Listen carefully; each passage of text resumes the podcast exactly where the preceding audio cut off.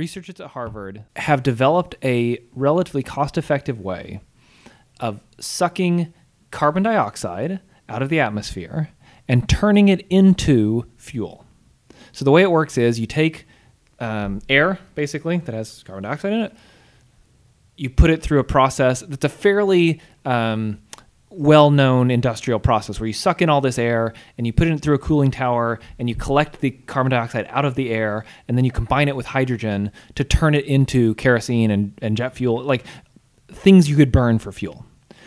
And the reason this is interesting is when you burn that fuel and release CO2 back into the atmosphere, it's a carbon neutral fuel because the carbon you're releasing is carbon you took out of the atmosphere. Mm-hmm. Okay. So theoretically, if you could, and the reason this was a useful paper and article that came out about this is they got it so that the cost per gallon of fuel or per whatever metric ton of carbon dioxide is competitive with other ways of creating fuel or with removing carbon dioxide. And so they were like, well, if we can scale this up, this is a way we could produce fuel for our existing transportation industry or whatever that doesn't increase the amount of carbon dioxide in the atmosphere. Okay. So, and then over time, you could then theoretically decrease our overall need for this fuel using electric vehicles and other things. But in the meantime, for all the fuel we do need, we could have carbon neutral fuel. And I find myself having a funny reaction to this because on one side that seems good and on the other side it seems weird. Like, yeah, it's a net good, that's fine, but like it's better than being net bad. I guess they were saying like, okay, imagine if you could use the same process instead of turning it into fuel to just stick it underground and basically pull the CO2 out of the environment. Right, the carbon capture. Exactly, it could be a new way of doing carbon capture. So I do think this whole notion of like geoengineering, is what's the best way? Let's just set up some premises here. Climate change is real; it's happening. Human activity is leading to climate change. The main human activity being injecting too much CO2 into the atmosphere. The burning of fossil fuels to burn carbon into the atmosphere, right? And so, how do we? We need to get to a place where we're doing a lot less of that. Right. So stop the bleeding. Yeah, but then there are those that then are experimenting with like geoengineering. So are there ways that we can have? Can you reverse it? If you stopped it now, we've still got a problem. We still have a problem, and we're not stopping it now, by the way. Like, right. And then some. So then there's this argument. Well, wait a minute. Like, is that just going to let us excuse the bad behavior that's going on now? Right. And say, well, we don't need to reduce our emissions. We don't need to stop coal. We don't need to. Well, do okay. All these so allow me to throw out a couple. A what if scenario. If there were some way, some sort of atmospheric vacuum that we could vacuum out, remove the excess carbon dioxide from the environment at the same rate that we're putting it in. This doesn't exist, of course, but let's imagine it did. How would you feel about saying we don't need to change any of our habits around, moving to electric vehicles or reducing our carbon footprint because now we have the sky vacuum that can solve this problem for us? Yeah, it feels like a weird situation. Yeah, it feels less than satisfying. Right. But I mean, I think just conceptually, you have to say, well, it's good. That's good. That's of course. And so, why does it feel less than satisfying? Is it because it's not? It's just neutral, and it's not. I think there's this concern or this angst that it's not just that we need to cut down, but we need to, drastically make changes. So as I'm kind of thinking about this, If you had this way of offsetting existing carbon production, and let's imagine that we thought that this would scale with the expectation of increased carbon production as the developing countries continue to develop and need more electricity or need more transportation, and so that the carbon production goes up. If we keep pace with that, I would then, the next thing I would look for before I felt okay with this situation is, are we improving the metrics along which carbon dioxide or climate change is hurting the planet, right? Are the number of billion-dollar storms reducing per year, billion-dollar damage causing storms? Is the amount of the ice in the Arctic increasing rather than decreasing. All these different markers of the really big obvious ways that they're detecting that climate change is happening and being caused by carbon dioxide, are those being reversed? Are there, or kept at bay, or whatever they are? The amount of extreme weather that's happening in different parts of the world. If that were happening and we thought it was a thing that you could keep pace with, I still prefer electric vehicles because they are quieter and less smelly. And so there might be I think that there are other reasons why once we get into kind of an electric power driven world, people will like it, because all things being equal, I think people will prefer the quieter, cleaner,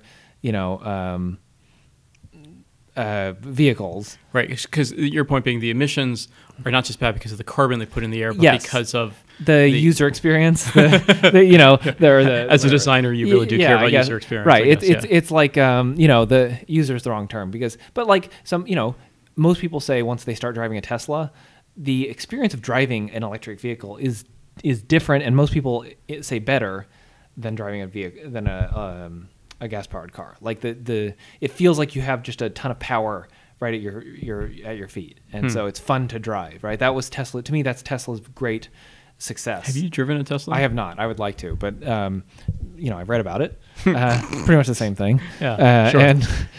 And I didn't read about it. I heard a podcast about it. I heard somebody tell me about a podcast they had heard about it. Uh-huh. And I saw that tweet. And they.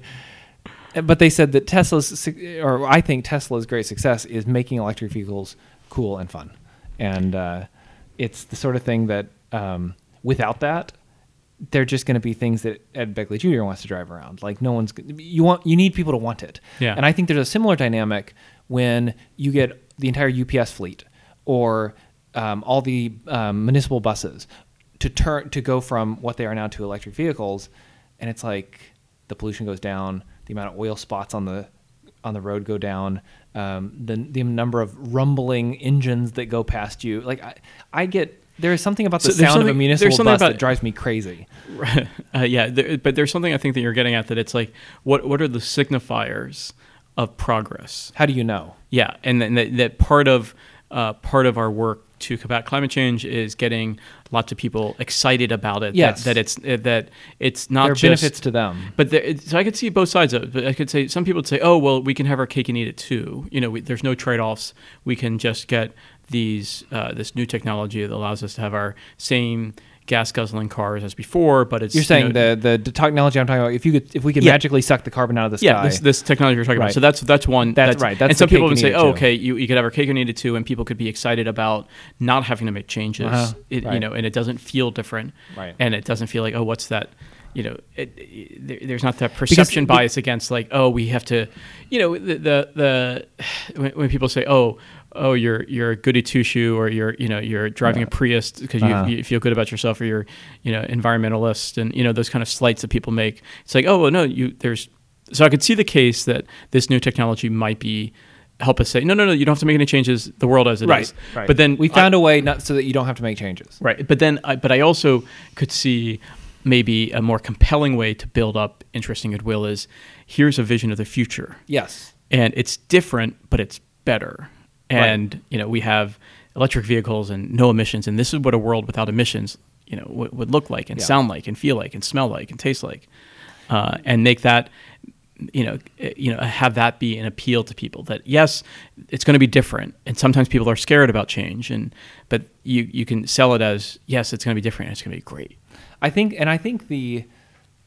sometimes lost in the conversation about climate change, and somebody pointed out that like, there's no way around the fact that the world that has successfully dealt with climate change is radically different than our world now.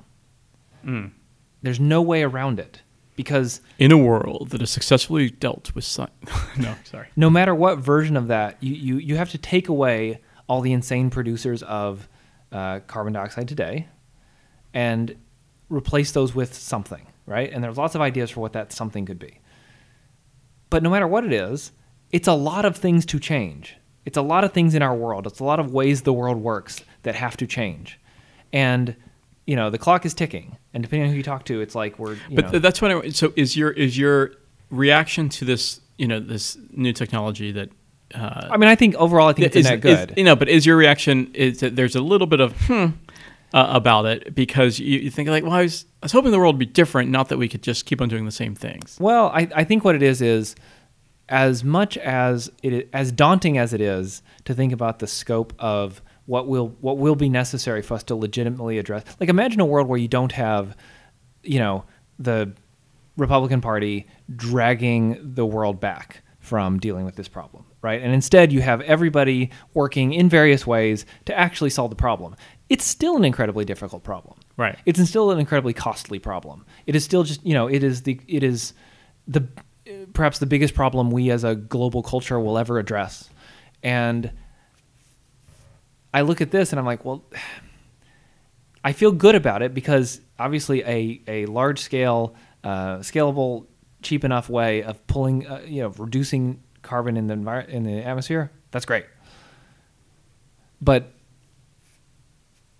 it does strike me as something where it might take our eye off the ball of like all the things that need to change to move to a world that is not under threat. Like, in other words, we have grown up our entire life hearing about the threat of global warming and climate change. And it's gone from like a thing people talk about a little bit in the 80s and 90s to a thing people talk about more in the O's to a thing that people are like, oh, all these insane hurricanes and Frankenstorms and you know, like it's gotten worse.